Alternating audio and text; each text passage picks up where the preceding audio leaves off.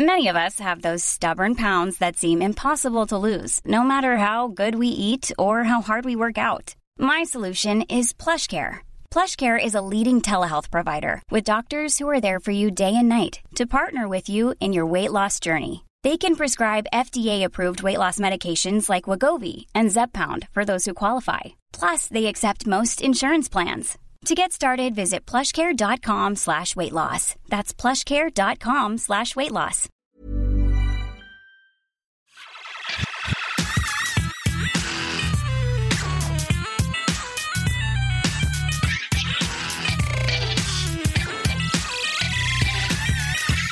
Hey everyone, another month, another episode of Pixels. I'm Patrick Beja, and we're going to go over everything that has happened uh, in the month of November. Which honestly, I say everything, but it's mostly the launch of the new consoles, right? We're now in the next generation. I have a, a slight uh, itch in my throat, but I'm trying not to worry.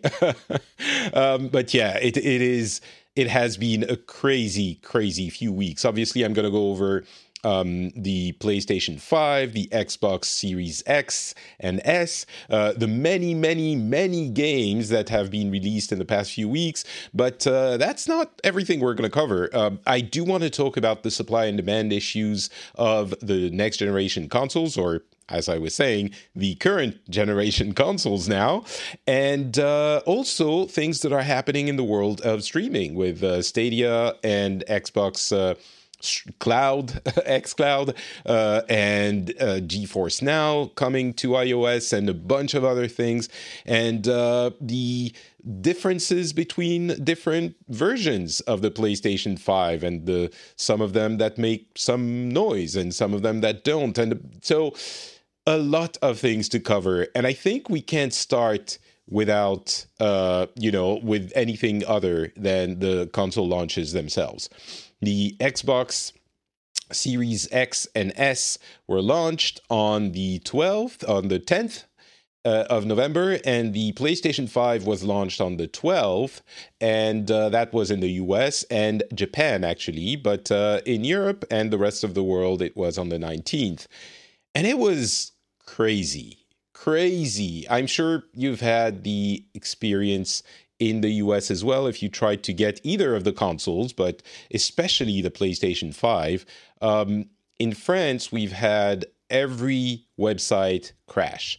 All of the giant, uh, you know, e commerce websites, even Amazon had issues. It didn't crash, of course, but the page for the PlayStation 5 was not loading. And I don't think I've ever heard of Amazon AWS having issues with a website, uh, or at least it's quite rare. So demand is definitely huge. Uh, I my understanding is it was the same in every country around the world. It certainly was the same in Finland, where it was almost impossible to get a console for a number of reasons, and uh, in the US as well. And even, I mean, I think it was a little bit less the case for the Xbox, but it is out of stock as well everywhere. Um, and that is not due to a constraint, uh, abnormal constraint in supply. I think there's some speculation by some people that they didn't make enough. Um, it's pretty clear that at least on the Sony side, they made as much as they could, as many as they could, and that was a lot. Um, the last reports we got was 11 million by the end of March, uh, so there are still units coming uh, before the end of the year and at the beginning of next year, of course. But when you pl- plan for that number, I'm guessing they didn't just make like a hundred thousand for the launch, right? Um, and the numbers seem to indicate that this is the biggest launch for a PlayStation, at least, because we don't get any numbers on the uh, Xbox side. But they are also claiming it's the biggest launch for the Xbox ever. So this is not something that they they you know downsize the demand for or the supply for and so demand is constrained by that. They made a lot of consoles as many as they could and of course COVID is increasing the demand, that's for sure. And there are also issues with scalpers and bots that are taking the sites down. Um, what happened in France specifically was that the week before the launch of the PlayStation 5, they um, closed down stores because of, you know, COVID restrictions.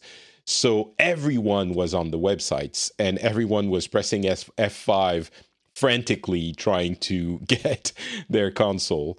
Um, so that was certainly a contributing factor. In normal times, people would have gone queuing to uh, the different stores. It would have been spread out, but now it was everyone on you know a few websites, and the websites spread out the um, resupply times because, of course, the people who had pre-ordered the consoles could go and pick them up but the people who didn't, who were planning on buy uh, on going to the store to buy one on launch day, they went to the websites, and the stocks that were allocated to launch day were switched to uh, the online stores, and so everyone was, you know, uh, uh on the websites, as I said.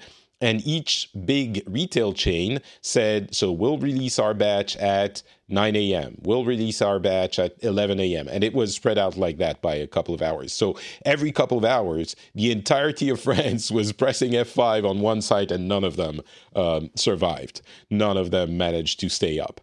So, yeah, it was crazy. I didn't expect it to go that uh, big and uh, well, I guess it is, uh, you know, maybe a little bit unsurprising that there's a lot of demand, but uh, the the I, I, fully expected that there would be a lot of demand, but I thought there would be stocks on launch day that would stay past launch day because, of course, there were stocks on launch day, but uh, they were all snapped up and they sometimes go up a little bit uh, here and there and they stay up for a couple of seconds. And yeah, again, it can be bots, it can be scalpers, but there's no denying that there's a lot of demand.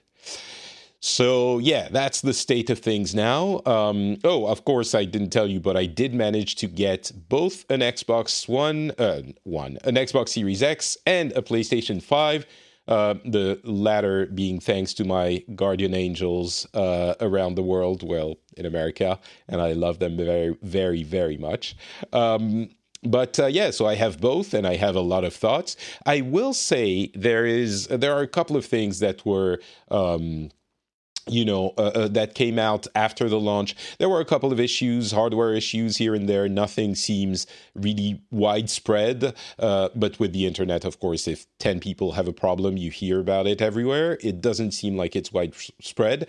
Um, the one thing that did happen was that um, we discovered that the PlayStation 5 uh, has two different kinds of fans. Some some models come with one fan, another model, some others come with another fan. It's impossible to identify which is which, but one of them does a little bit more noise than the other. Not massive. Um, it's fairly silent, but it is audible in one uh, model and not audible or a lot less audible uh, in another model. Uh, still not a problem, as I said. It's not like it's anything close to the PlayStation 4 jet engine or the PlayStation 4 Pro double jet engine. It's completely acceptable. But yeah, that is has been confirmed. Um, the there there's also been um, ramblings about a p- possible Game Pass competitor to well, competitor to the Game Pass on the Sony side. Um, the the president of PlayStation, Jim Ryan, has said that they're working on something. They're they won't announce anything now, but this is really exciting. This is really exciting because the um, power of the Xbox currently is definitely Game Pass, and it is an incredible uh, service that has so much value. And uh, Sony doing that as well would uh, so we have just to to summarize sony's strength is its exclusives and that has been shown uh, at launch as well even though there aren't many exclusives uh, you know well none on the xbox and very few on the playstation there are still some and they're really cool. Uh, so the exclusives are sony's strength the Game Pass this generation is Microsoft's strength, and it is a force to be reckoned with. Like the value you get for your 10 bucks a month on Xbox, or, you know, just get the ultimate version and it's even more value, it, the, the value is incredible. And Microsoft has been buying studios left and right, as we've been discussing uh, on the show. And that means that exclusives are going to be coming to Microsoft as well, and really good ones uh, if we, you know, look at the work that those studios have been doing. And that's coming down the line, you know, in a year or two. The first one is probably going to be Halo Infinite, and that's seems like it will it might be the end of next year but it might also be a, a you know a fall uh, not a fall a spring game. It's possible.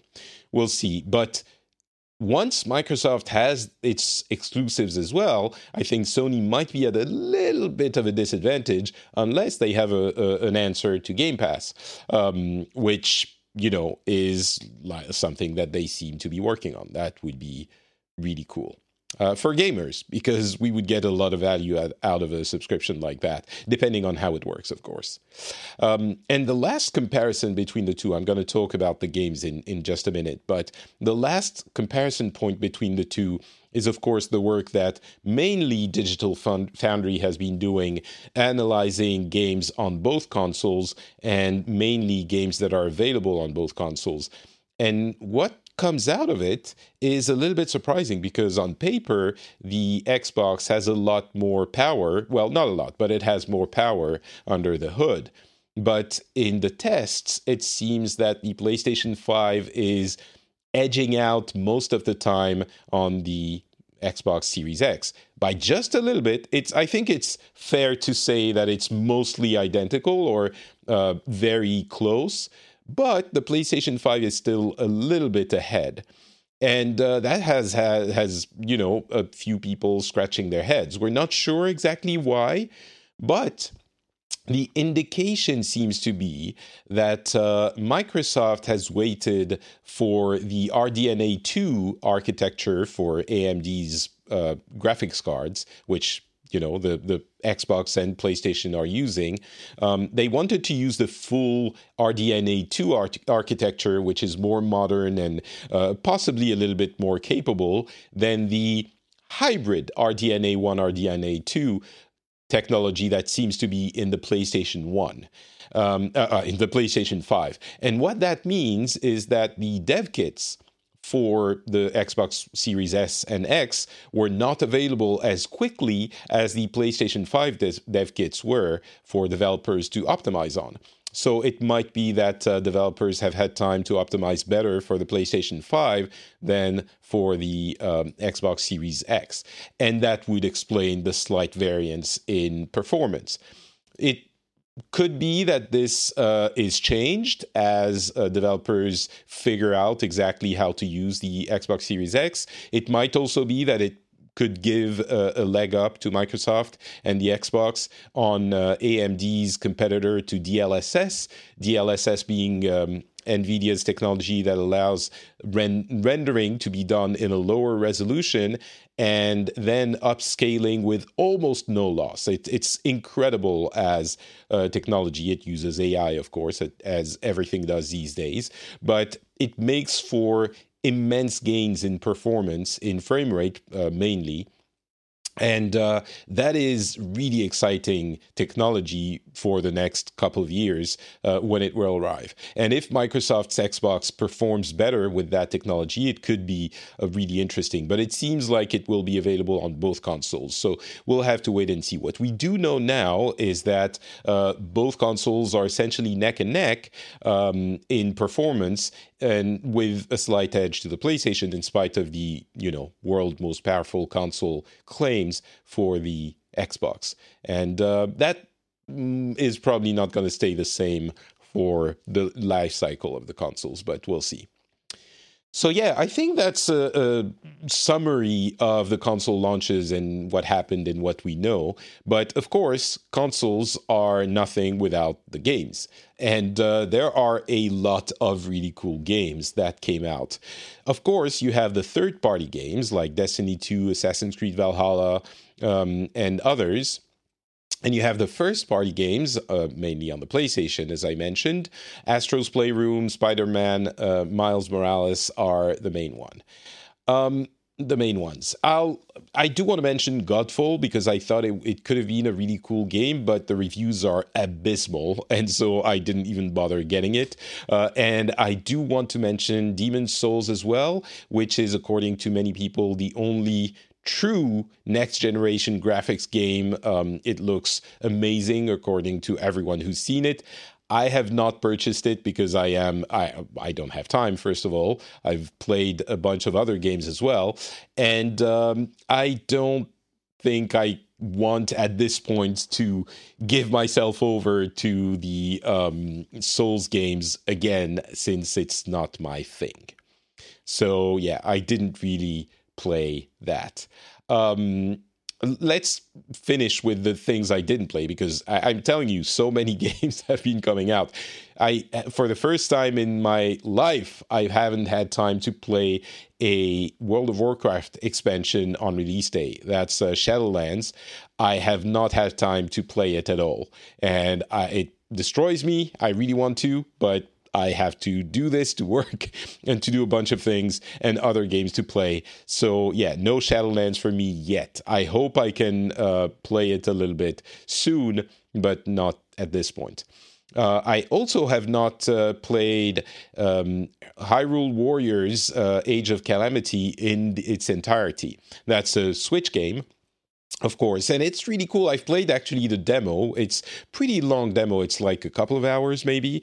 And it is a really cool game. Uh, it's a musou game dynasty warrior style game where it's one person against an army like hundreds and hundreds of enemies literally. And you have multiple characters you can play and uh, you switch between them it's really fun it's really specific to zelda it's a great uh, surrogate for your um, desire to play more Breath of the Wild until the uh, second uh, game comes out. It looks really cool. It's been well reviewed. I want to play it. It's one of the things that I don't have time to play, but it is definitely a cool, uh, a cool version of that type of games. Um, but now to the games I have played. Uh, I've played through the campaign of Destiny 2. I've played a little bit of Assassin's Creed Valhalla. By a little bit, I mean maybe 10 hours. I finished Astro's Playroom and I've uh, finished Spider Man's uh, Spider Man Miles Morales. So, a lot of stuff to cover, and I'm going to do my best to give you my impressions on, on each of those. Mm. Assassin's Creed Valhalla. It's maybe the one that I'm the most lukewarm on. I do not dislike it, but I loved Assassin's Creed Odyssey so much that I maybe my hopes were a little high, but um, it's definitely an Assassin's Creed. Like the the entire formula is there. It's not like you're gonna be lost if you start that game.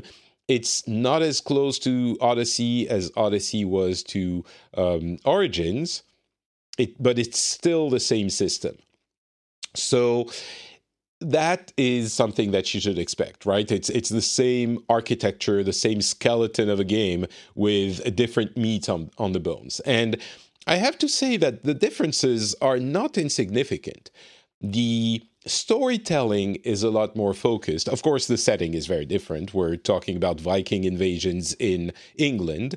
Um, so it starts in Norway with snowy landscapes, which I didn't love actually. I was surprised, but I didn't think it was uh, uh, a, an awesome setting. Maybe because I'm tired of the snow, even though it hasn't snowed yet in Finland here. Um, but when you get to England, it is so beautiful. Um, it is definitely even the next gen version feels what is old gen now. So it's amazingly beautiful, but it doesn't look like a like a graphical leap, which it isn't. Of course, it's a cross generational game, so it it isn't a graphical leap. It's very pretty. It's uh, now with a patch 60 FPS for PS5 and Series X. I believe it's also for Series S, uh, 60 FPS, um, but it's you know, beautiful for a last gen game. Um, but the, the story is a lot more focused.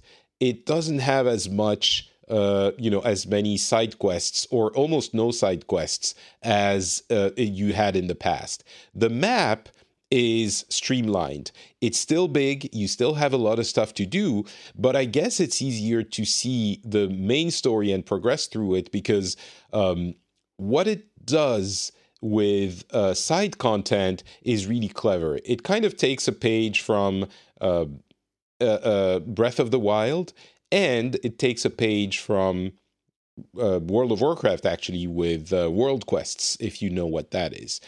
So the way it works is that you have the map and you have little points of light on the map, and you have three different kinds, and each kind corresponds to a, a type of thing to find or activity. Uh, there's wealth, which is going to be like uh, components and material for your crafting or your settlement.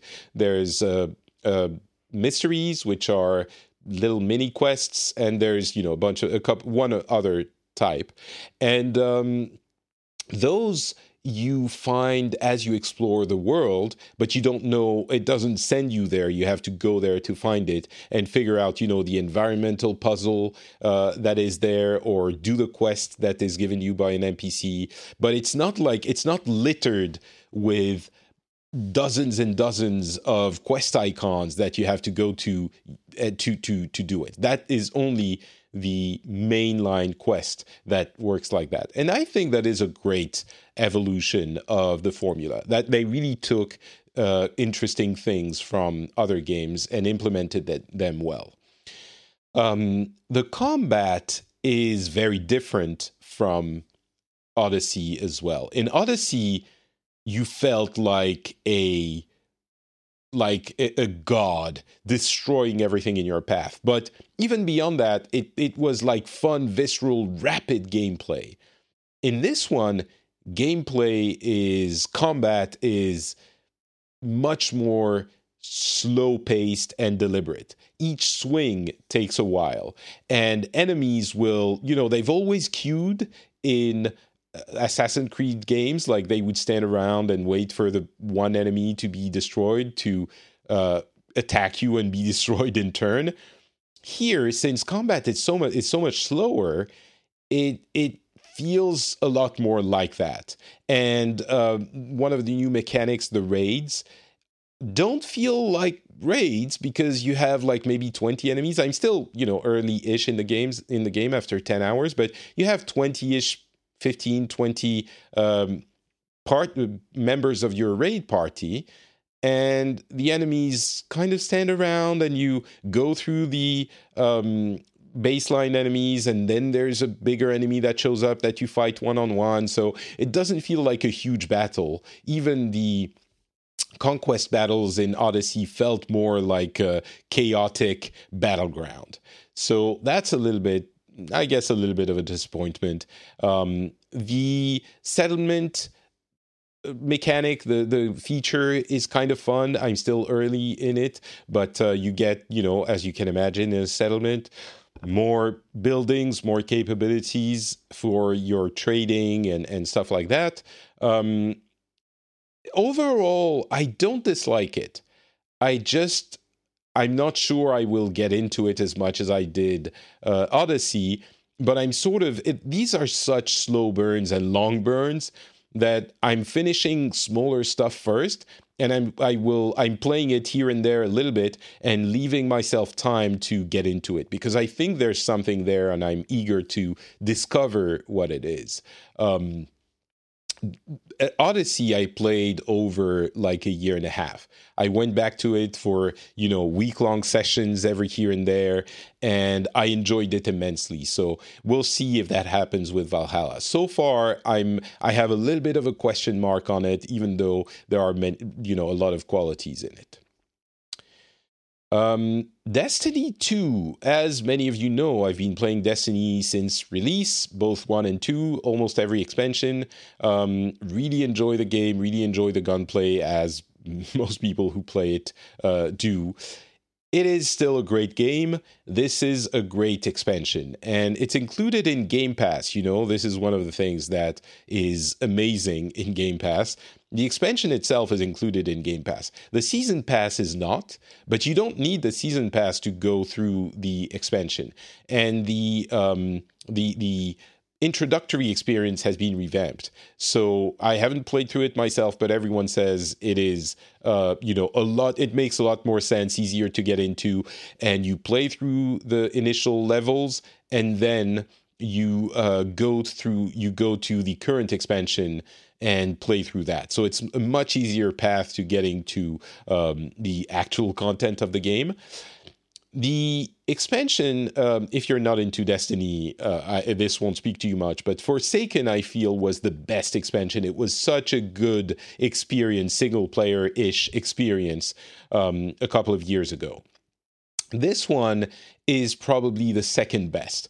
So I feel it's really good. The uh, the, the there are some difficulty spikes with experience like difficulty in the next thing you have to do. You have to go grind a little bit in the world but i think that's not uh, too bad. You will have to die a few times if you want to do it without grinding but you can go grind and get more powerful gear to take on the challenges uh, ahead. It's a little bit of a convoluted system but it does work. And i think the uh, gameplay is as fun as ever. It doesn't change much from what it's been. Um, I think it won't convince people who have tried Destiny and have uh, decided it's not for them. But anyone who likes Destiny, who has maybe uh, stopped playing a while back, it's a good way to to get back in. And if you haven't played Destiny, it's a great way to experience it as well. Again, especially on Game Pass, since you know you get it for free, so you can find out what the fuss is about as I mentioned, it is Destiny gameplay, doesn't change much. There is a new subclass, so the subclass gives you your special abilities, and it's based on um, stasis, which is, you know, the darkness that you've been fighting for all this time, and now you kind of have to use it to defeat an enemy, which story wise, Destiny has never been the best. This one is fine. But that duality between light and dark, I think, is not handled very skillfully. Um, I was hoping throughout the story that there would be some consequences for you embracing the darkness. And really, it isn't. It's like, ah, oh, you know, our enemies use it. We we can't defeat them un- unless we do as well. So let's. All right, let's do it. Excellent. Go Guardians. You know, it's like, and then some people question your use of the of the darkness a little bit, but then it's like, oh, it seems like you've got a handle on it. Okay, fine. Just be careful and there aren't any consequences. So it's fine. It's a you know a gameplay um, vehicle for gameplay first, and I think that's fine for Destiny because it lives by its gameplay. And um, yeah, so it's fun new uh, abilities and the stasis is like essentially ice. Uh, stasis is ice power frost powers and they work. It they make you feel badass. I think it's a little bit controversial the way they introduce it in the campaign because uh, you don't gain your subclass until the very end but you do get a few fights sprinkled throughout where you get to use it essentially on infinite uh, power. And that's really satisfying to me. It was really fun. So I think it works. I understand if it's not uh, everyone's uh, preferred method, but regardless, by the end of the campaign, you have access to it. And um, it is absolutely, absolutely fun. So if you've never played Destiny, great time to get in. Um, if you have and, and, and are itching to get back, great time to get in. Destiny 2 Beyond Light is a great expansion. I really liked it. Um, I do want to mention another game that is on Game Pass, and that's uh, that is Tetris Effect Connected. Tetris Effect was on PlayStation 4. The connected version is um, exclusive to the Xbox for now, and it is on Game Pass. Uh, Tetris Effect is, you know, Tetris, but with an audio visual experience, like some other games uh, have been before. Lumines is one of them. Um, it's the same developers, but it's uh, uh, the connected aspect that I'm really interested in. connect the, the connected mode offers versus and co-op mode. The co-op one is magical, really magical. I would hate for you to have access to it and not give it a try. Um, you play with two other people to defeat an AI opponent, and it's, you know, standard Tetris. You each have your own board, and you're playing individually, and you have some, you know, you send. Um, lines to the AI enemy to try and get it to, you know, reach the top, etc., etc. But at some points, you're you get into the zone mode where your boards merge, like the three co op people merge their board, and then you each take turns playing your piece on the large board that has been formed. And that is an incredible feeling. Uh, I've rarely f- sensed something like that in a game. It's unique and it's amazing because you start working on this thing that you had been doing, you know, individually, but you start working on it together.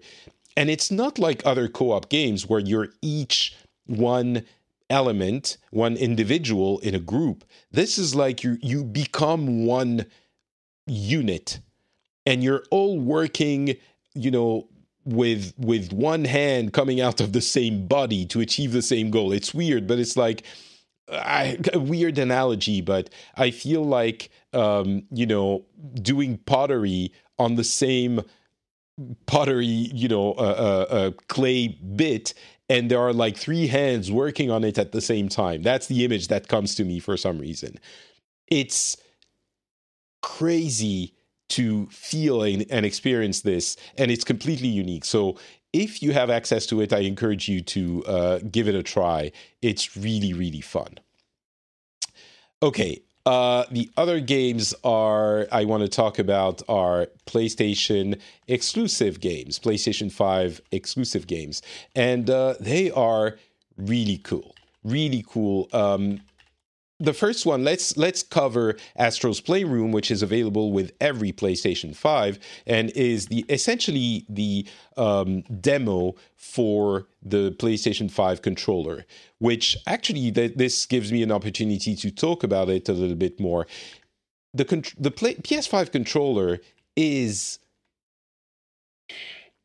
with every console generation you get that promise of new and exciting features, including on the controller. Uh, okay, maybe not on the Xbox Series X because they're keeping the same controller, but every previous generation, more or less, you would have like something that was different. And invariably, it was kind of fluff, a little bit disappointing. Um, Rumble is cool, but it doesn't change your interaction with the game world. Um, HD Rumble on the Switch is not all that, etc., etc. The the the trackpad on the PS4 was crappy, and uh, all of those things were disappointing. For the first time in a very long time, those promises do pan out, at least technically. Um, the PlayStation 5 has two features that are really exciting the haptic feedback and the adaptive trigger.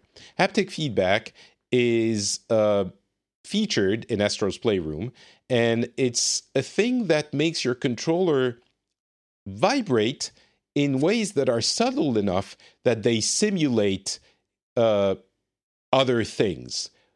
The, the, the example that I think most of you will be familiar with is the MacBook trackpad. On a MacBook trackpad, you have a slab of glass and it doesn't move. But the subtle haptic feedback when you push the, the trackpad makes you think that it clicks. It doesn't but you would swear that it does move and that it clicks. Now imagine that with a controller. Not clicking, but for example, uh, one of the demos is that there are things in your controller, like little astros, that rumble around in the controller that you can move from one side to the other by moving the controller. Well, the haptic feedback makes you feel like there are actually things in one side of the controller that if you turn it upside down, they will fall down into the other little extremity of the controller. And it kind of feel like it does. It's crazy. Uh, the the Astro, the little robot in the game, when you're walking on different surfaces, uh, it feels like you're walking on a different surface. I have to say, this is paired with the sound coming out of the uh, microphone of the of the sorry of the head, the speaker of the controller, and it contributes to that feeling. But when you're walking on, uh, you know, carpet, it the con- controller feels a little bit like it's muted movement, not by the sound, but the movement itself, the haptic vibration. And when you walk on metal, then it feels a little bit like metal. It's a little bit more, uh, uh, you know, like stronger, crisper feel. Same when you're walking on glass, and that really, you really feel like that. Um, with the adaptive triggers, you have the possibility for the controller to uh, resist your pulling the two triggers on each the, the trigger on each side one on each side. And th- that is completely configurable. So you can have uh, a little bit of resistance that is constant throughout the travel of the trigger and you can have uh, at some point during that travel distance a strong, much stronger resistance that will give in if you press hard enough. So there are so many things that can be simulated here. And a few examples I will give are a rocket that you uh, press on the triggers to uh, in, ignite the boost and that will vibrate the whole controller but also you can you have to keep pressing a little bit more strongly um, to keep it ignited the rocket boost right? Um, you also have like uh, a character that is grabbing some um, stones to climb. So it's a climbing wall and you're grabbing stones and you have to reach up quote unquote with the controller and then press the the trigger to grab the stone and it feels like you know it clicks. It's like click and i'm i'm i'm grabbing onto the thing and it really works. So in Astro's Playroom, all of those things really do work. I do have a caveat. I wasn't convinced by the implementation in Spider Man. I'll get back to Spider Man, lots of qualities otherwise, but the implementation of that was not really convincing to me. Um, so it remains to be seen if that really good implementation of the technical aspects can translate into gameplay in games that are not designed to show you what the gameplay can be. But uh, obviously, things will be um, will will happen in the next few years. Uh, to finish up on Astro's Playroom, it is such a charming game.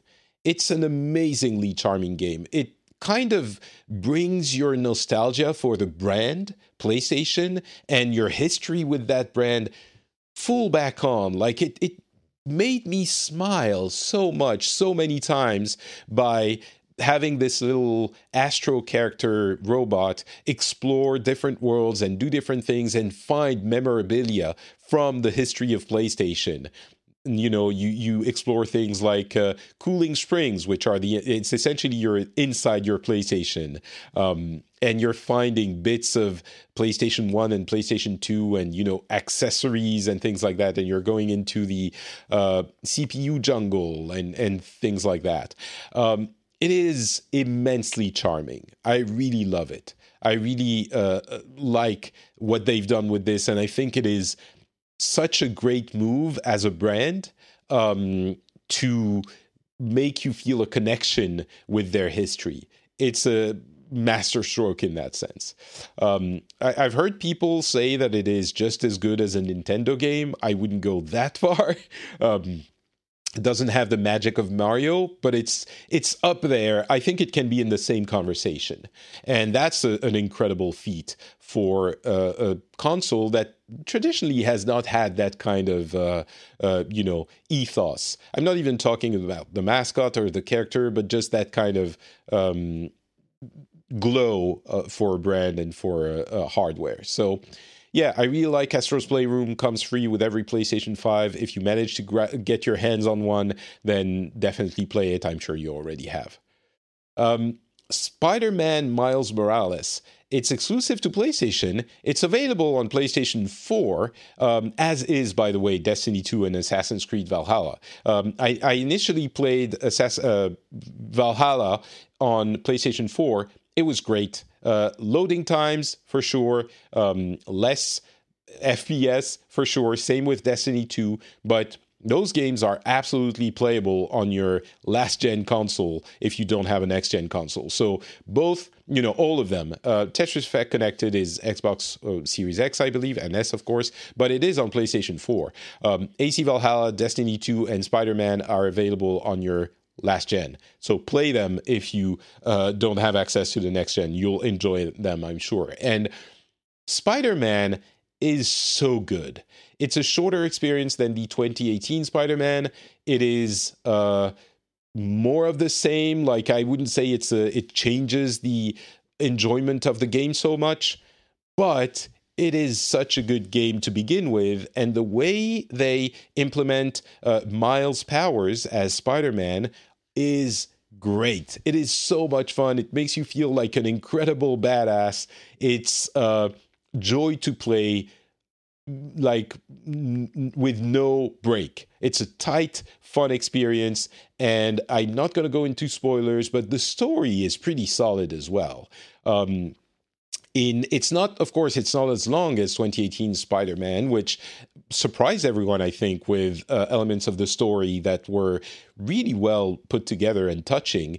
But it does uh, uh, you know go in the same direction and it's not just a an excuse to swing in New York City with which is just as satisfying as it was in 2018 and you know you will enjoy that immensely but the story is uh, uh, is definitely there and matters and you will remember moments of it as you did for 28 for the 2018 version um, and it's it's great. I don't want to spoil, so I'm not going to talk anymore uh, about it. But obviously, the representation uh, that Miles uh, well represents is, you know, important, um, and it's in, so interesting to see that it stems from you know one guy.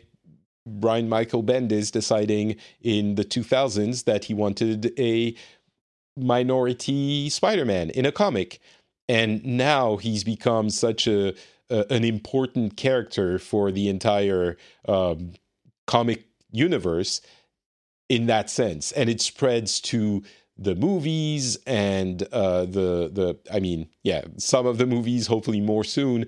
Um, the the video games and culture in general, and that is and they do justice to that, I think, in the game.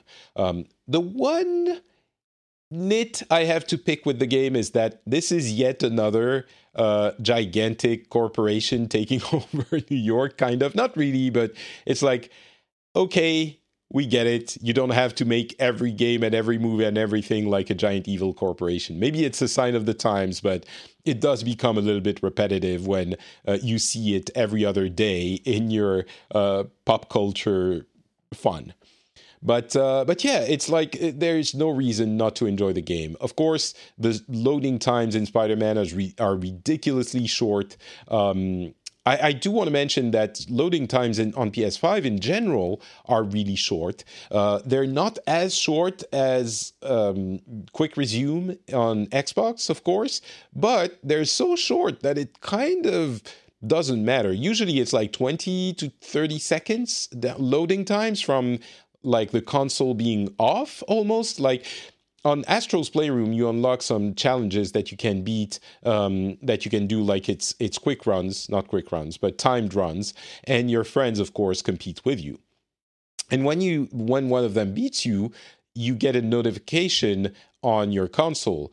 And I got that notification. Actually, a friend told me they beat me. My console was turned off, but turned off when playing Spider Man.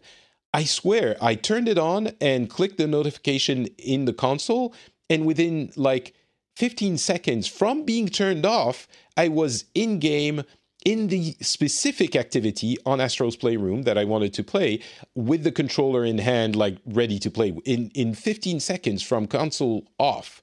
um, that that is pretty incredible, and it changes a lot of things that um, we enjoy with the console. Like the way I enjoy the console is a little bit different. I can turn it on almost instantly within seconds and be in game playing, and the activities actually are really taken advantage of in both Ast- Astro's Playroom and Spider Man. The activities are a new feature in the UI um, for PlayStation, where it when you press the PlayStation button, it brings up a bunch of things you can do in the game you're playing, or even in you know the games you have on your uh, main list you can see the activities when you go to them and it could be like a challenge in spider-man or a uh, quick run in uh, a timed run in Astro's Playroom, and you click on that activity, you say play, and it brings you to that immediately. If you're in game in Spider Man, it takes two seconds.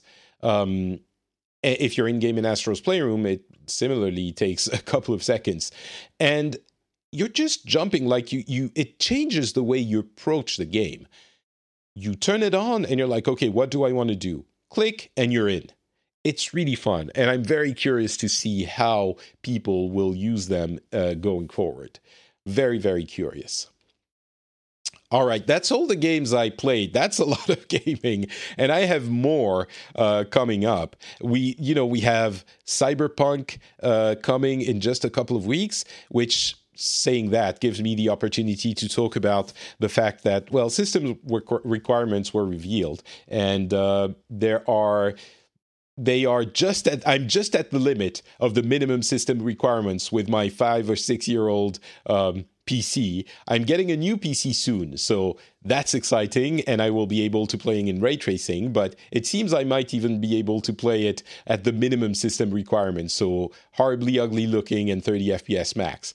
But um, yeah, the the other things that, that I wanted to talk about is the streamer mode that will exist in the game. Of course, that references the kerfuffle, that's a nice way of putting it, for Twitch, which got um, which received thousands of DMCA notices from um, music the music industry uh, alleging copyright infringement, which of course there was because Twitch has never been worrying about streamers using copyrighted music in their streams. Now, this applies to music period like the kind of music you listen to on i was going to say a cd but spotify or apple music or google music and that's like actual music tracks which i think is fair to uh, clamp down on.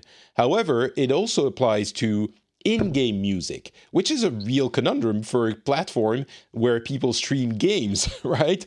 You don't know like maybe you're going to turn off the music entirely but it also applies to some of the sound effect libraries it seems. So Twitch has to clean that up. They haven't so far, and it's a real problem for the platform.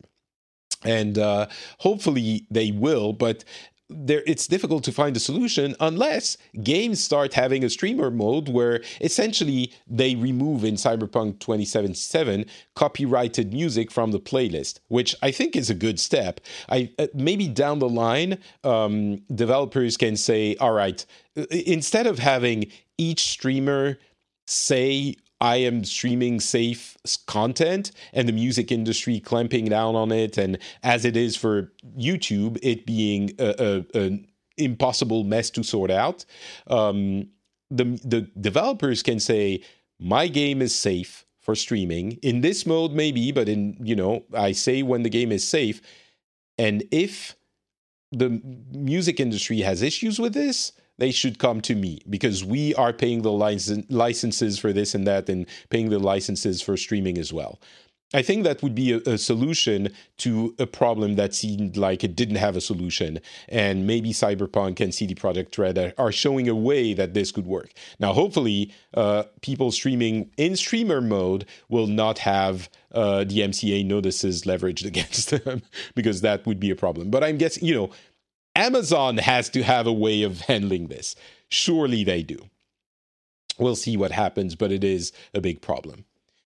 Uh, and the last big topic I wanted to cover is the arrival on, of streaming software on iOS. Uh, as you know, I'm sure, um, Apple has said that they do not want streaming apps on the App Store And Luna, Amazon Luna, which is Amazon's streaming service, has announced that they would be present on the App Store via a web app, so a web page that you can put down on your uh, home screen uh, screen if you want to.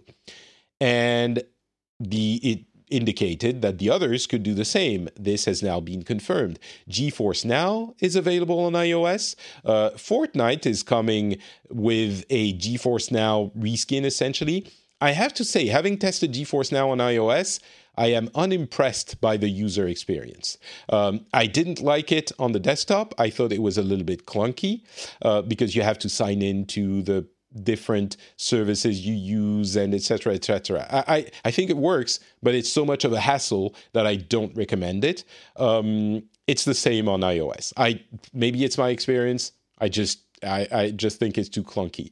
But stadia is coming as well uh, phil spencer has announced that uh, the xbox app will be uh, coming as well to you know the, the streaming will be coming to ios via that uh, uh, uh, that technique. And that's really exciting. I think this is going to open up that kind of gaming to a lot more people, obviously. And I think if it's a, a well designed UI, then it can absolutely work out. Um, so yeah, this is you know Stadia is moving things as well. I think they are still not where they should be communications wise, but that's another matter. Um, it's still, I think, pretty exciting for streaming for 2021. Uh, a couple of other little tidbits of news. Um, Apple is going to be uh, adding support for the Xbox Series X controller, X controller, I mean the new controllers. So uh, that will happen soon. Hopefully, PlayStation 5 will follow. Um, the PlayStation 5 controller is supported. Oh, sorry, is supported on Steam which is really cool. Uh, Fortnite is getting a monthly subscription service, the Fortnite Crew, which gives you the season pass, of course, and some V Bucks and some exclusive, uh, some exclusive uh, cosmetic gear. It's a little bit expensive. I feel it's over ten bucks. It's like twelve bucks, and the seasons are two months, right? So seasons are ten bucks, but it's two months. it feels like a lot of money. Um, there's a new James Bond game uh, coming from IO Interactive, which is exciting, I think. Um, well, not exciting for me because I'm not in love with Hitman, but I'm very curious to see what they can make with such a an appealing license as, as James Bond. And it's a smallish developer. I hope they don't make um, a Hitman with a James Bond uh, skin. Right, I'm sure you'll have elements of that, but I hope they they bring in the action as well. Red Dead Online is going to be uh, available as a standalone game. That's uh, maybe unsurprising, but uh, I didn't. I, I, didn't know how well Red Dead Online was doing. Maybe the goal is to have it do better um, as a standalone game. So that's happening, I think, in 2021. Uh, there's a, a pack uh, in Europe for PSVR plus five games. And I don't know if they're trying to uh, finish up the stocks they have of PSVR or if they're still going to stay behind uh, PSVR because uh, there's at least one game that got a PS5 patch, which was a little bit of an uncertain thing. Uh, turns out they did put together a uh, patch for the PS5 for a PSVR game. I hope they keep doing that, but we'll see. And finally, The Last of Us TV show has been greenlit and they're starting uh, filming. It's an HBO TV show. Uh, I'm so excited about this, obviously, but uh, we'll see what happens. I don't want to get too excited because it might be very difficult to uh, make that game into a TV show, but we'll see. The, the right people seem to be involved. So we'll see what happens. All right, uh, that was a lot of consoles and that was a lot of games. I hope you enjoyed uh, the summary of the month. I hope you are enjoying the old or new consoles or even your PC. And uh, I will talk to you at the end of the year for another episode. Um, we'll see if I manage to do one at the end of the year. Hopefully, I do. But uh, I really enjoy doing these li- little summaries. It's a little bit different from what I've been doing before. But if you do enjoy it as well, please do let me know. I'm not Patrick on Twitter, Facebook, and Instagram. And uh, I will uh, be back in a month with another Pixels.